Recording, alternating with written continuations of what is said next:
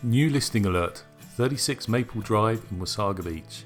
Hello, I'm Andrew McKay of Remax here in Wasaga Beach, and this stunning executive home is in the last part of Wasaga Sands to be developed just off Sunnidale Road South. It's surrounded by homes of a similar, similar quality. One sold round the corner last week for over a million dollars, and it was in a ravine lot, and it was slightly smaller than 36 Maple.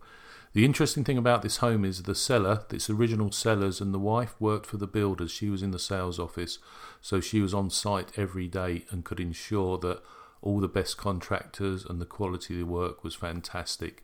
It's obvious when you walk in, there's California knockdown on the ceiling rather than the stipple popcorn ceilings, rounded corners on all the drywall, both upstairs and down. Uh, the basement's fantastic. And one of the big pluses is fully finished, but with a large storage area. As I was about to say, one of the big pluses is there's a separate entrance to the basement from the garage. There's also a really nice bar area with maybe too much Maple Leafs memorabilia.